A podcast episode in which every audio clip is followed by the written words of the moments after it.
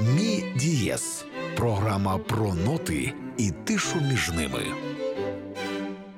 Вітаю, це Люба Морозова. Ми з вами знову зустрічаємося у програмі Мі Дієс на хвилях громадського радіо.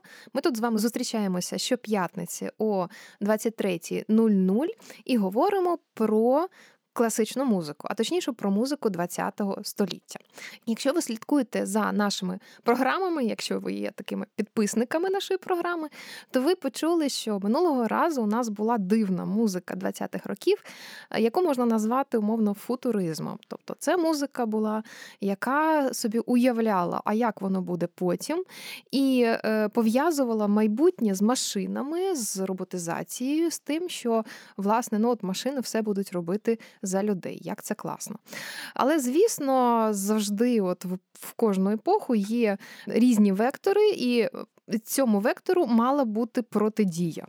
От е, в якості протидії футуризму я пропоную такий напрямок, який називається неокласицизм. І неокласицизм це занурення у попередні епохи, і занурення у ті епохи, коли власне е, було менше страждань, було менше его в музиці. А от чого там було більше, я думаю, ми спочатку послухаємо, а потім вже поговоримо з сьогоднішнім гостем якого я ще назву.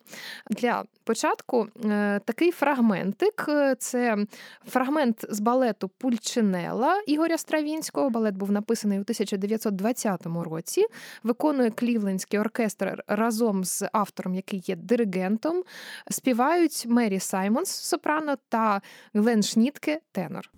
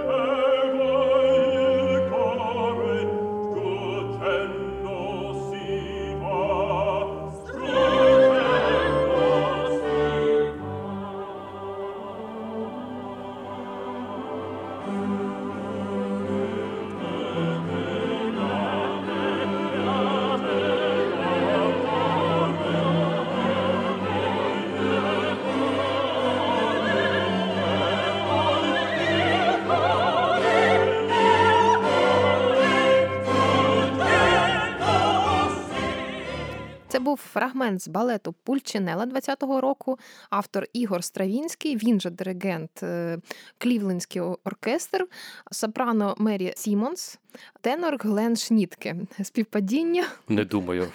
О, а це голос власне нашого гостя сьогоднішньої програми Олексій Войтенко, композитор, музикознавець, який е, добре розуміється якраз на цьому періоді. Собаку з'їв. Е, Стравінського не знаю, з'їв чи не з'їв, але точно знає про те, що відбувалося власне у 20-ті роки. І от те, що стосується образу Пульчинелли, е, ну нібито це таке жіноче ім'я насправді це не жінка, це чоловік, це е, герой, я так розумію, от е, того, що в Україні називається вертепом, а в Італії комедія делярти. Ага, тобто це така вулична комедія, і Пульчинелу можна порівняти з нашим Петрушкою. Тобто, це такий персонаж вуличного театру, е, який є водночас е, трагічним і смішним, і здається, в нього такий довгий червоний ніс. Правильно? Ага. Ну і так само е, Петрушка це герой надзвичайно відомого балету Ігоря Федоровича Стравінського, одного з тих перших творів, який взагалі зробив його справжньою світовою зіркою. Але це був дещо інший попередній період його творчості. А зараз у нас мова піде про 20 20-ті роки, ну і взагалі про той великий тренд європейської музики, який ми зараз називаємо неокласицизмом. Угу. І от власне питання, яке ти хотіла тобі поставити, це те, що Дягілєв, менеджер власне цих російських балетів, про які ми казали в попередніх програмах, розуміючи е, сучасні тренди, а він дуже добре розумів, бо він власне на цьому заробляв. Саме він і робить замовлення Стравінському щодо того, щоб залізти в це минуле там у 18 століття, взяти твори Джованні Перголезі і їх на свій смак аранжувати. А власне, що ж там таке було?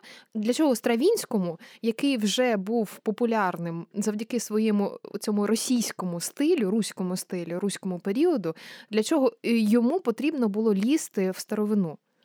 Я думаю, тут справа в тім, що Дягілєв е, працював зі Стравінським вже протягом досить тривалого часу, бо їх співпраця почалася ще з балету Жар птиця. І е, е, Дягілєву вже було досить добре зрозуміло, наскільки гнучка та специфічна є творча особа Ігоря Федоровича, бо ну, це це той стереотип, який за ним ствердився. Так, що Тобто його називали Хамелеоном. Хамелеон, композитор тисячі стилей, стилей. Тобто... багатоликий Янус. Питання в тому, що навіть говорили, чи є своє я у цього композитора, ага. що він весь час знаходиться в якійсь із масок. Ну, це насправді тільки здавалося на е, на такий поверхній е, погляд. Е, насправді, особистість Стравінського вона надзвичайно цілісна, вона надзвичайно така єдина та сильна та гнучка.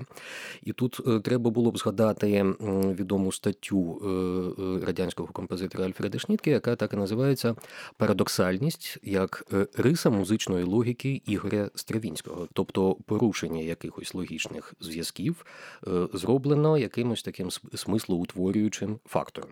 Ага, тобто е, правильно я розумію, що власне він будує свою форму на тому, що у людей є певні стереотипи, угу. а він весь час ламає ці стереотипи. Абсолютно точно, абсолютно точно. І от як пише про, про це Шнітке е, російською мовою, проследим это все на ряде произведений, начиная с Пульчинеллы. Внешне здесь все как в XVIII веке. Состав оркестра, жанровые обозначения и форма, сюита, серенада, скирцина, тарантелла, токката, гармонический язык. Но при внимательном изучении деталей обнаруживается вся обманчивость этого так называемого барокко – Здесь уместно вспомнить испанские портреты позднего Пикассо, который, кстати, был художником-постановщиком балета Пульчинелла, э, позднего Пикассо, где, казалось бы, все как в XVI веке. Камзол, кружева, бородка и так далее. Но вдруг обнаруживаешь, что нос работает и в профиль, и в фас, что глаза несимметричны, и что в кружеве жабо запрятана колючая проволока. І от, оцей Дуже симпатична ага. картина, я просто закохалася цього персонажа. І оцей колючий дріт Е, тобто якийсь фактор постійного кружляння навколо стереотипів, е, слухових стереотипів е, слухача, бо нібито мова йде з тією музикою, яка видається нам добре знайомою та комфортною для нашого слуху. Ну, Це здається, що музика авангарду вона є складною для нашого вуха, а музика класичної та барочної традиції є простою та зрозумілою.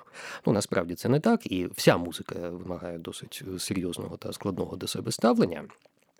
Но... Ти згадай, коли mm. ми власне говоримо, о, думаю, що о 23.00 жодна музика не вимагає до себе складного а, ставлення. Я про це забуваю. Я про це забуваю.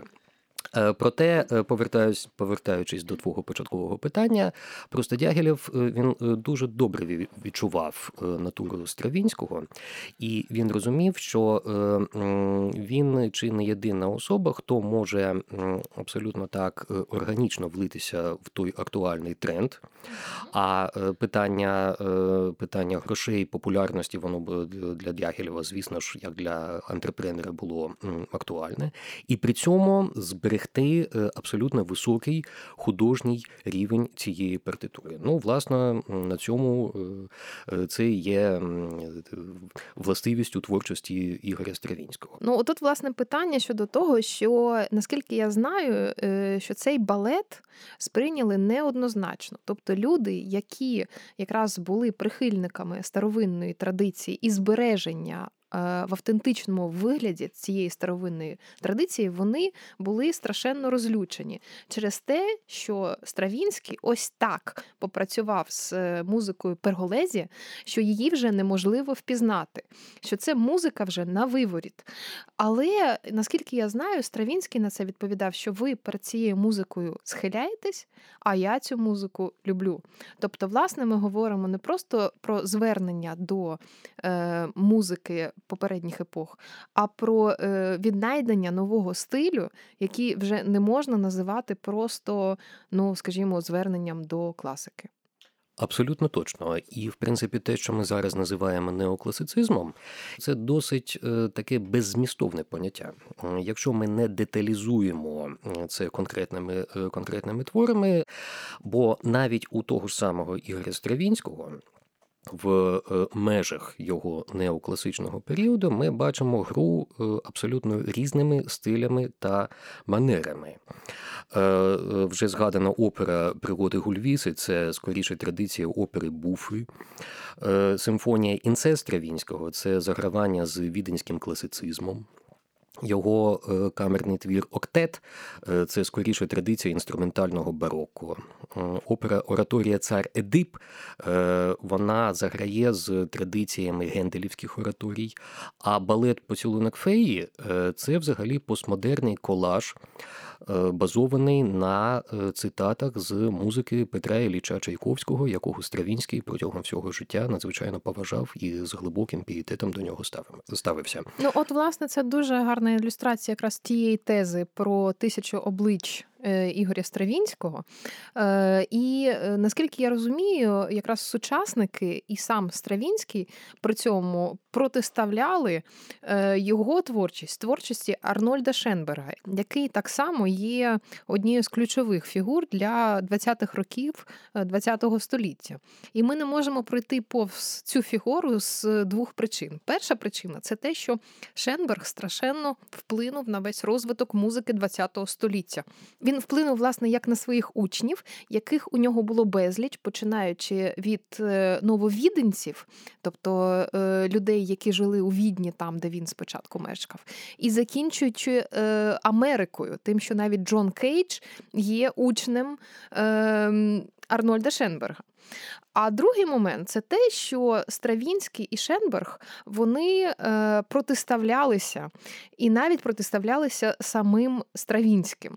Я думаю, що зараз було би добре послухати е, якийсь е, маленький фрагмент із Шенберга. А я так розумію, що, наприклад, його фортепіанні твори це майже завжди камерна форма, вони маленькі, тобто сонати великі він не писав. Правильно? І і потім сказати, а що взагалі сам Стравінський е, говорив про Шенберга, протиставляючи себе е, свою творчість і творчість Шенберга. Е, І це буде менует. Четвертий номер сюїти для фортепіано опус 25 виконує Олексій Любімов. Е, твір написаний у 1921 році.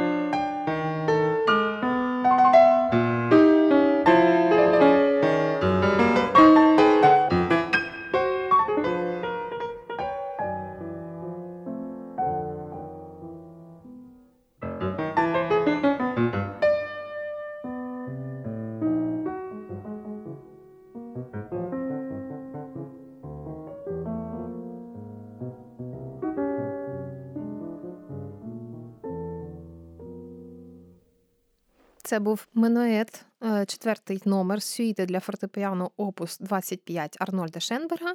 Твір написаний у 1921 році. Виконавець Олексій Любімов. Нагадую, що у нас в студії Олексій Войтенко, і ми говоримо сьогодні про неокласицизм. І от, якщо у Стравінського, коли ми слухали фрагмент, е, а це власне був менует з балету Пульчинела, і там все було зрозуміло, що ось дійсно це дуже схоже на ті зразки 18 століття, які ми слухали.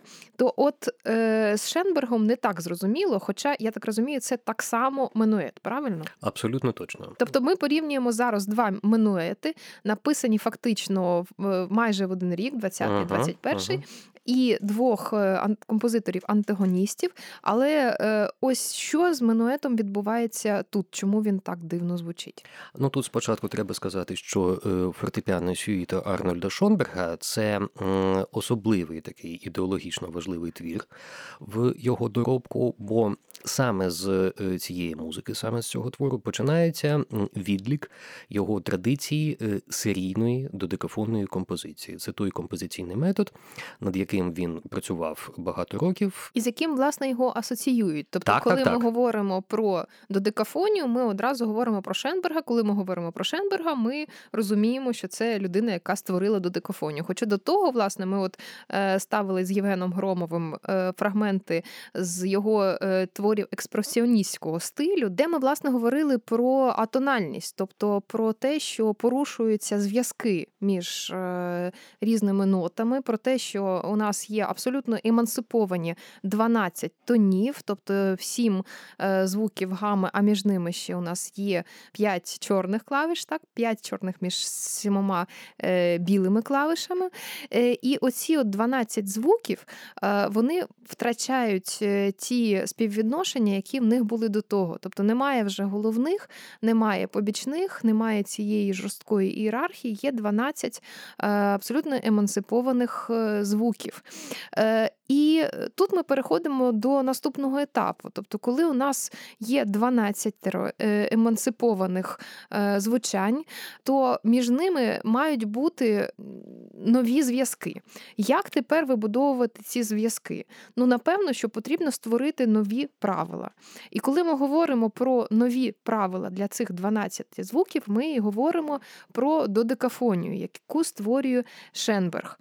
Правильно я розумію, що Шенберга ми можемо назвати батьком дедекафонії, і можемо сказати про те, що тепер е, є правила того, як е, ці звуки можуть взаємодіяти між собою. І що це за правила? Якщо не вдаватися в якісь е, теоретичні деталі чи подробиці, це фактично оптимальний метод, який вирішує принципи організації звуковисот виясняючи е, цю проблему, як організовувати звуковисоти, тобто в самому загальному сенсі розуміння, що беруться всі 12 е, звуків, що вкладаються в е, хроматичну гаму, тобто не тільки сім нот відомі нам, а ще білі клавіші і чорні, вони формують певну послідовність, певну інтервальну послідовність, яка є. Аналогом класичної музичної теми, і далі повторенням Е, і видозміною цього паттерну, який виникає, утворюється музичний твір. Ну, так, якщо дуже коротко і загально, е, це є сутністю додекафонної е, системи композиції, але насправді це не вирішує безлічі проблем, які завжди стоять перед композитором. Слухай, все ж таки, у нас є 12 тонів. От ага. ми маємо атональність. В атональності ми вже розуміємо, що ці тони можуть звучати. Наскільки я розумію, додекафонія, вона, по-перше, говорить про те, що е, оця от серія, яка заміняє тему, це 12 тонів, е, які ідуть один за одним, при цьому жоден з них не може повторюватися. Це перше правило, правильно? Потім наступні правила стосуються власне розвитку цієї серії. Тобто, для того, щоб е, ці 12 тонів звучали далі, і з ними щось відбувалося, є різні принципи роботи з ними. От які Абсолютно це принципи? точно, Можеш і, вон, і вони були запозичені з е, методології поліфонічної е, музики, тобто старі методи роботи з поліфонічною темою, які були власне властиві для епохи відродження та того, що ми зараз називаємо строгим стилем композиції, пов'язане з тим, що ми можемо взяти тему, провести її в прямому виді. Ми можемо провести її з кінця до початку uh в ракоході чи німецькою в крепсі. Ми можемо всі інтервали, які складають е, цю е, серію чи чи, то чи то пак тему, ми можемо їх інвертувати, тобто е, дзеркально так само, дзеркально як кольори, розвернути. Правильно, як ми можемо кольори інвертувати. Ну, так щось само, таке, в принципі, щось таке ми можемо перевернути щось і ці звуки. Тобто, так. коли, угу. скажімо, у нас є там та-та, то ми угу. можемо зробити та-та, навпаки. Угу. Так з кожним інтервалом. Тобто кожен, кожен мелодичний крок вгору він стає аналогічним за відстанню мелодичним кроком вниз. Ну це так, коротко, що таке є музична інверсія. Тобто є методи роботи з серією. Вони Їх, досить... здається, п'ять. Тобто е, є можливість е, того, щоб використовувати це цю тему напряму. Потім можна задом наперед, тобто так, в рокоході. Потім ми в можемо інверсії. в інверсії, тобто обертаючи ага, це в інверсії рокоходу. Тобто Тобто разом інверсія, інверсія і ракоход. так, так, так. Угу. І все ну е, що стосується перетворення звуковисот, нібито так. Це вже далі, вже коли йдеться про творчість композиторів середини сторіччя. Звісно ж, ці методи вони були вони були розвинуті та набагато ускладнені. А коли ми говоримо про Шенберга, це ну досить простий та оптимальний метод. Тобто, фактично, ми говоримо про те, що у Шенберга є оця мелодія серія uh з 12 неповторюваних звуків, і є можливості, три можливості розвивати цю мелодію. Все. І що це не тільки мелодія, е, ці інтервали, які складають серію, вони можуть формувати не тільки мелодичний рух, а також і акордову послідовність. Окей, ми тут е, власне е, з тобою протиставили Стравінського і Шенберга. На слух е, люди вже почули, що от два менуети, тобто два танці, які до того ж написані в одному стилі, в одному напрямку. Ми називаємо і там і Стравінського неокласицистом, і твір Шенберга неокласицизмом. Хоча він сам би сам би особисто він дуже був роздратований. Так, і ми теж роздратовані, бо ми чуємо, що це різні речі, що ви нам ну, показуєте як одне. Але е, от цей конфлікт, е, який ми відчуваємо вже на рівні е, музики. Як він вербалізувався? Чи були прямі сутички між Стравінським і Шенбергом? Я хочу, власне, щоб хтось комусь ну, набив морду. пику. Так, натовп пику. Ну, фактично так воно і було. Часто згадують, що саме фестиваль 25-го року, що проводився у Венеції у вересні місяці, фестиваль, е, який був заснований міжнародним товариством сучасної музики. До речі, ця інституція і зараз е, існує. Я, чесно кажучи, не пам'ятаю, хто там її очолює на даний момент. І е, ситуація склалася така, що е, це були перші роки існування цього фест... Е, цього, цього товариства, і в Венеції протягом декількох днів це був зліт авторитетних музикантів. Там були і Леош Яначек, чеський композитор, і славетний класик ХХ століття Пауль Хіндеміт, там був і Ріхард Штраус. Ну, в тому числі там були е, також і Арнольд Шонберг, і Ігор Стравінський. І от різні джерела цю одну подію вони висвітлюють з двох різних сторін, тобто одну з боку Шонберга, іншу з боку Стравінського. І е, якщо ми е, цю історію про цю історію розповідаємо з точки зору Шонберга, то можна сказати, що е, він поводив себе абсолютно некрасиво, абсолютно можна сказати, по-хамськи себе тоді поводив. Він провокував скандал. Він е, е, нечемно поводився на репетиціях. Він е, забирав репетиційний час в інших композиторів, і коли йому робили зауваження, давай вже завершуй, поступайся, бо тут інші інші вже композитори є. Він відповідав таким чином: а хто це тут? Ага, тобто, хто в принципі, хто це інші композитори? Пику окрім мене? йому мав натовкти не лише Стравінський. Ну там я думаю, бажаючих було багато. І у Шонберга е, виконувався виконувався його чудовий камерний твір для септету з голосом е, Серенада. Е, він мав досить великий успіх. Шонберг диригував, але все закінчилося тим, що він повністю побив горчики з міжнародним товариством, бо йому не сподобалось те, яким чином критика його сприйняла, і взагалі як його сприйняла публіка. Як це все стосувалося Стравінського? О, власне? А зараз про це йдеться мова. Стравінський на цьому ж фестивалі виконував свою сонату для фортепіано. Твір теж, в принципі, що знаходиться в естетиці неокласичній, як і у Шонберга. І це, я Проте... так розумію, досить нестандартний для стравінського жанр сонати. Да? Бо коли ми говоримо там, наприклад, навіть про Скрябіна, вже ми говоримо про те, що це вже соната, яка абсолютно не схожа навіть на романтичну сонату. Він дуже сильно виходить вже за межі жанру. І тут раптом Стравінський, який, в принципі, е, не звик до такого е, жанру, як е, там жанр сонати, де все регламентоване, де, власне, ще там від Гайдна іде дуже чітке розподілення ролей між частинами, ага, між ага. голосами, між темами, які вступають, береться за сонату. Для чого він це робить? Це знову таки прояв неокласицизму? Ну абсолютно так і пише пише абсолютно традиційну за своєю конструкцією сонату з трьох частин, в яких е, повністю вгадується стереотип класичної, ну зокрема бетховінської сонати. І дуже цікаво, що в відомій книзі діалогів Стравінського зі своїм секретарем, диригентом Робертом Крафтом, ця подія також згадується в контексті написання опери ораторії Цар Едип.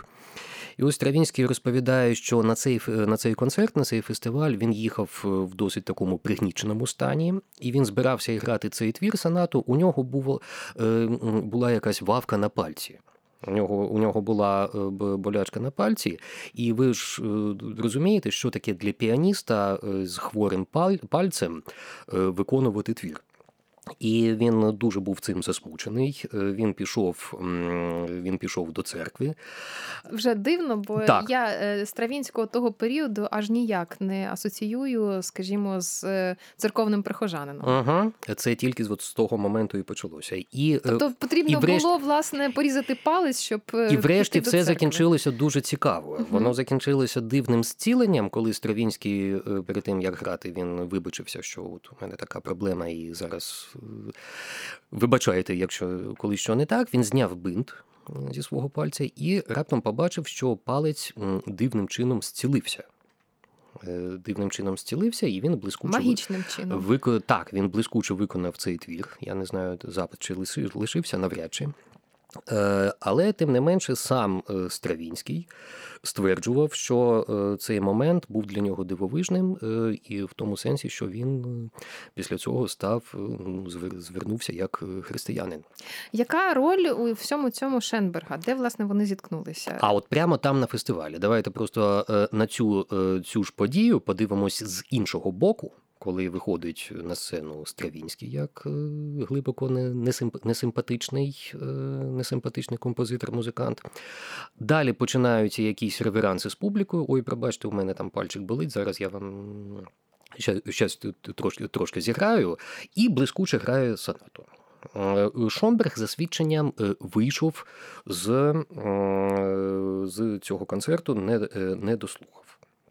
Е, я думаю, це був просто такий емоційний момент, коли на цьому концерті відбулося е, зіткнення за е, право володіти масами, масами увагою публіки та увагою критики. Ну, коротше, я зрозуміла. Це як у мене буває, коли я мені потрібно досить рано бігти з концерту, я тихенько входжу, а потім мені кажуть, Морозова вийшла демонстративно грюкнувши дверима.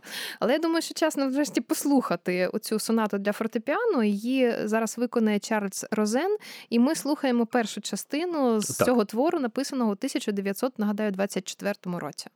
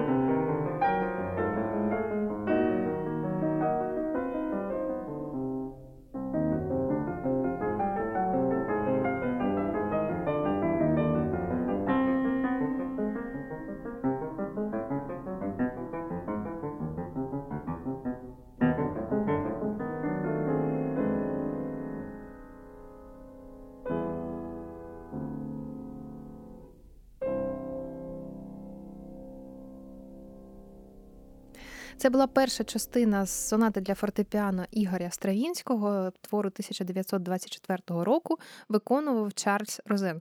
А ми, власне, от е, з Олексієм Войтенко сьогодні е, говоримо про Ігоря Стравінського, про Арнольда Шенберга, е, як двох ликів оцього Януса неокласицизму. Говоримо про те, а ну чим, чим вони схожі, чим вони відрізняються. І, власне, ми дійшли до їхнього конфлікту. Е, і от, е, можливо, Олексій зараз мені би проілюстрував. Е, а що, окрім того, що от в музиці настільки відрізняється, що в реальності було і в житті. Угу. Я думаю, що якби за життя Шонберга його назвали неокласицистом, він був був би щонайменше дуже обурений. Та він взагалі весь час був дуже обурений, як я розумію. З того, що ти розповів, е, власне, його в спокійному стані важко було і застати. Ну і взагалі простих стосунків із Шенбергом взагалі не могло бути ні в якому разі. А е, коли ми кажемо про конфлікт між Шенбергом та Стравінським, е, він в свою чергу був кодифікований у дуже відомій праці музичного теоретика, критика, соціолога, одного з фундаторів музичної соціології ХХ століття е, Теодора Адорно, е, що був дуже близьким до Арнольда Шенберга, що був. Таким, як би так би мовити, рупером ідей е, нової віденської школи. І ось наприкінці 40-х років, тобто після закінчення Другої світової війни, він видав книгу під назвою Філософія нової музики яка до сьогодні є такою е, значущою власне для сьогочасної нової музики, хоча він там сформулював ті речі, які стосувалися першої половини ХХ століття. Абсолютно точно. І е, два великі розділи, з яких складається ця книга, вони присвячені відповідно Шонбергу та Стравінському. Вони називаються Шонберг та Прогрес. А друга, е, другий розділ це Стравінський та реставрація. І, взагалі, якщо ми цю проблему е, визначимо ну, як такі дві фарби, біла фарба і чорна фарба, то це можна зазначити таким зазначити так, що е, Шонберг це змальовано білою фарбою, бо прогрес це добре. А Стравінський це змальовано чорною фарбою, бо реставрація та звернення до минулого це є чимось поганим. І от е, дуже показова цитата з е, книжки Адорно, яка, яку я дуже люблю. Вона звучить так в російському варіанті. Слепая покорность, предвосхищаемая авторитарной музыкой, соответствует слепоте самого авторитарного принципа. И приписываемое Гитлеру изречение, что умереть можно лишь только за ту идею, которой не понимаешь, сгодилось бы в качестві надвратної надписі неокласичного храма. Зрозуміло, що коли тільки закінчилася Друга світова війна, що найбільша страшилка для всіх це персона Гітлера. І е, ця е, іронія стосовно надпису на е, вратах неокласичного храму, це ну скоріше за все аналогія з діяннями апостола Павла. Ем, Слухай, а мені оця цитата нагадує програми Владимира Соловйова і е, взагалі е, російського телебачення щодо того, що ну, щоб називати власне гітлерівськими та нацистськими іменами е, все, що тобі не подобається.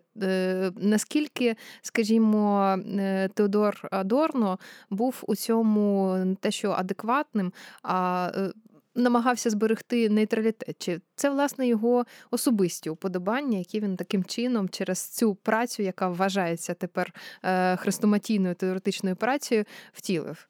Значить, нейтралітету він, звісно ж, не намагався е, зберегти. Е, слід зазначити, що ця праця написана наприкінці 40-х років, тобто тоді, коли е, Арнольдові Шонбергу залишалося жити всього декілька років, і він вже був старий та хворий. А Ігор Стравінський він вже перебував ось на такому перепутті, і у нього фактично він був готовий розпочати шлях до свого нового стильового періоду, в якому він провів дуже серйозну фундаментальну роботу над собою. А слід зазначити, що йому було майже 70 років. Це взагалі унікальний випадок, коли людина такого шановного шанованого віку повністю перебудовує свої творчі пріоритети. І Стравінський він глибоко засвоює методику нової віденської школи. Він засвоює серійний додекафонний метод композиції свого найбільшого опонента Арнольда Шенберга. Е, він е, при цьому адаптує цей метод, е, і після смерті Шонберга він залишається. Ну, таким найбільшим, найшанованішим представником музичної сучасності середини ХХ століття. Хоча на той час молодь, прогресивна молодь, яка вже тоді набрала сили, був момент, коли Стравінського хотіли так, списати в утиль, списати в хлам, і йому ж, звісно, це було досить е, болісно сприймати. Угу. І саме тому він е, провів таку е, дуже серйозну оптимізацію свого творчого методу. Ну і, власне, саме з 50-х років у Стравінського розпочинається нова. Е, нова ера його творчості. Це відповідь е, це стосовно е, твого запитання, чи намагався Адорно зберегти нейтралітет. Тут треба сказати про ще одне дуже важливе джерело. Вже не публіцистичне, а літературне. Е, мається на увазі е, дуже відомий роман роман письменника е, Томаса Мана О. під назвою Доктор Фаустус. І це, власне, вже, скажімо, перекидання нашого м'ячика до Арнольда, Арнольда Шенберга. Угу. Я думаю, давай для того, щоб власне тепер проговорити про Шенберга, ми послухаємо наступний музичний фрагмент. Це буде, до речі, треба сказати, знову ми повертаємося до 25-го року. Ми послухали з того конфліктного концерту у Венеції фортепіанну сонату Ігоря Стравінського. А ми маємо порівняти із тим, що ж саме прозвучало з музики Шонберга. Ага, і подумати, а наскільки це, от е, з огляду сьогоднішнього дня, наскільки ці твори аж такі радикально різні? Так, е, по музиці воно звучить досить, е, досить різно, досить різноманітно. І зазначимо, що це вже буде третій минует, який звучить у нас сьогодні в передачі. Ну і наскільки мені здається, ще не останній. Окей, значить, е, це Менует, е, другий фрагмент е, з серенади Опус 24 для септету та басу Арнольда Шенберга у виконанні класичного ансамблю ХХ століття з Нью-Йорка, диригент Роберт Крафт, про якого ти, до речі, вже говорив як про секретаря насправді Ігоря Стравінського. Ігоря Стравінського. А тут буде угу. Шенберг, якого він диригує. Дуже наближена особа до Стравінського з 50-х років, от саме тоді, коли у, у Ігоря Ігоря Федоровича відбувся такий дуже серйозний творчий злам. І, е, до речі, Роберт Крафт він співавтор.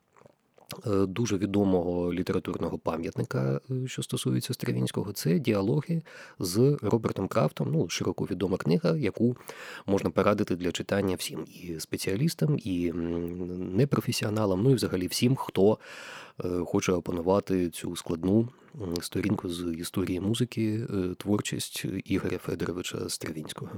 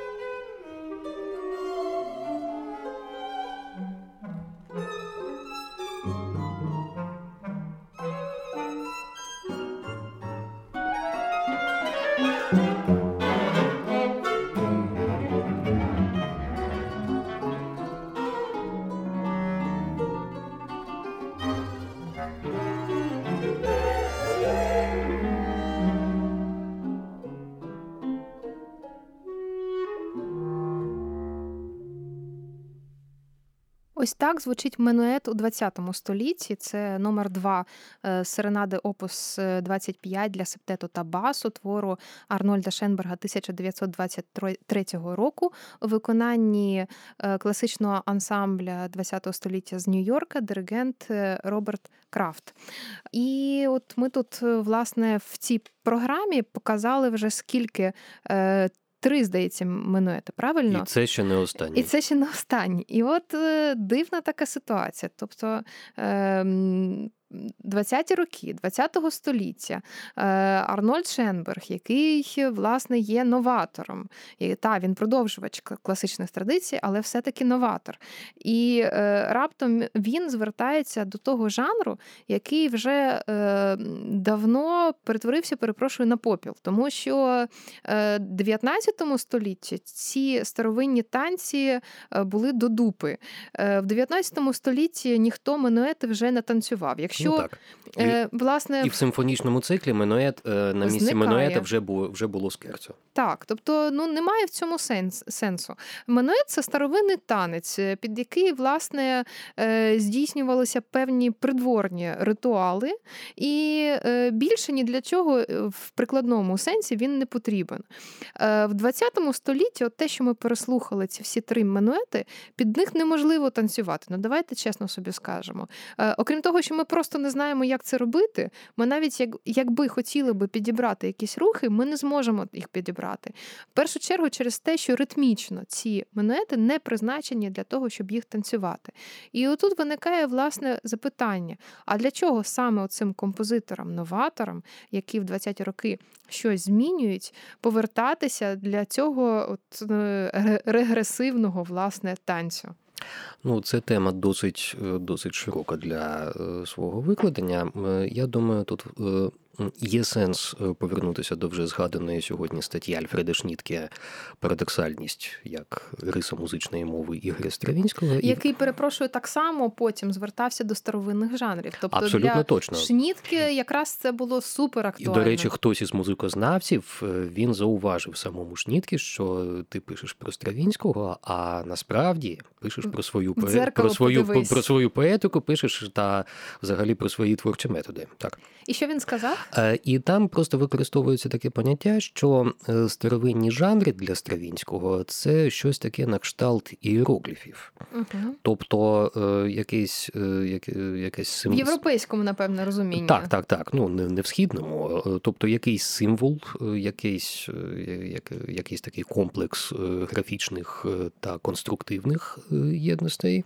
Який мав би щось визначати угу. для тих людей, які жили тоді або угу. жили в інших країнах, але ми на це дивимося і не розуміємо, що це таке, правильно? Абсолютно точно. І е, враховуючи ті надзвичайно специфічні е, проблеми, ті творчі проблеми, які поставали перед і Шонбергом, і Стравінським, е, і взагалі видатними музикантами того часу, яких ми зараз поважаємо як класиків, ми розуміємо, що той тектонічний, ті тектонічні рухи музичної матерії, які відбувалися коли тільки-тільки ці зміни е, починали відбуватися, треба було треб. потрібен був якийсь е, міцний, е, міцний ґрунт під ногами на е, який е, ці музичні інновації треба було поставити. І це точно була не соната, не романтична в тому, соната. В тому числі і соната, але ну в а такому думаю, іерогліфічному сенсі. Я думаю, угу. що ні, бо власне, от навіть тут, де ми показували сонату, ми її показували скоріше як виняток, тому що у Стравінського, там, на відміну від Бетховена, немає 32 сонат. Це все таки винятковий. Угу. У нього 32, 32 балети. Не 32, звісно. але... Тобто це все танцюється. До речі, те теж балети це те, що танцюється. Менует це те, що мало би танцюватися. І е, мені здається, що якраз повернення от до е, цих старовинних жанрів е, воно пов'язане з тим, що ці композитори почали писати короткі твори які дуже добре вкладаються от саме в танцювальний старовинний жанр. Ну тому що власне початково ця сюїта вона складалася саме з танців, і е, потім, вже коли вона почала видозмінюватися, е, вона вже не була аж такою е, прикладною. Правильно. І тут важливо ще, що е, невеликі, е, невеликі за тривалістю твори, е, які хай не завжди танцювальний сенс мають, але ми згадаємо, що у композиторів нової відонської школи, у Шенберга, як такого, у його учнів Антона Веберна та Альбана Берга, один з головних експериментальних жанрів в їх творчості це п'єси і цикли п'єс. І коли Шонберг пише свій опус 11, три п'єси для фортепіано, це чудовий твір, який можна було б назвати тричастинною сонатою. Як на мене, е, три оркестрові п'єси Альбана Берга це могла бути абсолютно фантастична експресіоністська оркестрова симфонія. Проте вони розуміють те, що ті стратегії, за якими цю музику збудовано, Е, вони не є власне симфонічними, не є власне сонатними, е, бо стратегії, композиційні стратегії у них тоді змінюються, і е, нововіденські композитори, як серйозні знавці та носії класичної традиції, звісно ж, вони не могли дати такий таку просто формальну назву цим творам. І саме тому п'єса е, це для них ну такий експериментальний жанр, де їх е, музична естетика формувалася е, та знаходили якусь знаходила якісь тверді форми. Ми тут сьогодні показали вам, шановні слухачі, е, дві особистості 20-х років е, зі страшними обличчями. В першу чергу, це, звісно, Арнольд е, Шенберг, страшнючий і в творчості, і в житті. Та ще й голомозий. І це людина, яка між тим е, писала і досить людську музику. От Для того, щоб е, ви е, не посивіли після нашої програми, я думаю, на кінець треба поставити щось таке дуже поважне та мелодійне. Я не знаю, як цей твір з'явився в Арнольда Шенберга. Зараз я запитаю Олексія, тому що, власне, оцей ще один минует, четвертий вже. Це номер три з світи в старовинному стилі соль мажор. Уявіть собі, соль мажор. Це традиційна тональність. Це 1934 рік. Арнольда Шенберга, в принципі, е, ну дуже часто навіть е, вважається не його твором через те, що ну не міг він в 34-му році аж так спопситися. Е, і до того ж, як я розумію, у цього твору навіть немає опуса. Чому для кого він Е, призначався, чи вважаєш ти це дійсно твором Шенберга? Е, ну, звісно, бо це музика написана Шенбергом. Е, це твір 34-го року, написаний Шенбергом в Лос-Анджелесі, Лос-Анджелесі, де він оселився. Ну, після того, як в 33-му році, здається, він покинув Європу, щоб назавжди оселитися в Сполучених Штатах Америки. І якраз цей твір не був для нього спопсінням. Е, він був написаний з, з таким підтекстом, щоб е, продемонструвати всі можливості е, тональної музики. І написано було для студентського оркестру. Ну, от зараз так точно точно не згадаю, здається, Лос-Анджелеського університету, але можу точно помилятися. Він, здається, починав з Бостона. Спочатку поїхав у Бостон, а далі вже пішли. Там у нього була Нью-Йорк, була своя траєкторія. А потім, вже, врешті-решт, е, в якому в е, Кембриджському університеті він осів. І жив, е, жив до речі, недалеко від Стравінського, який трохи пізніше. Іронія але, долі. Угу, але аж все ж все ж таки теж опинився в Сполучених Штатах. Тому цей соль мажор він виправданий тим, що це грають студенти, що це власне твір такий для молоді. На цьому нам просто за хронометражем доведеться закінчувати нашу програму. Хоча тут можна продовжувати ще довго, і я думаю, що минуетів ми ще нашкрябуємо з е, цих записників, е, як і інших старовинних жанрів. Е, я хочу нагадати, що ми сьогодні з Олексієм Войтенко говорили в студії про неокласицизм 20-х років на прикладі двох великих фігур: це Ігор Стравінський та Арнольд Шенберг, які були були антагоністами, але з позиції сьогодення ми вже не вбачаємо аж таке протистояння між ними. І е, нагадую, що розповідь про 20-ті роки у нас ще продовжиться. Е, слідкуйте за програмою Мідієс, що виходить щоп'ятниці о 23.00. А з вами, як завжди, була Люба Морозова, ведуча Мідієза, е, редактор Андрій Іздрик. І ми зараз слухаємо е, частину номер 3 з сюїти в старовинному стилі Соль мажор, Менует Арнольда Шенберга, твір 1934 року у виконанні класичного ансамблю ХХ століття з Нью-Йорка, диригент Роберт Крафт. Почуємось.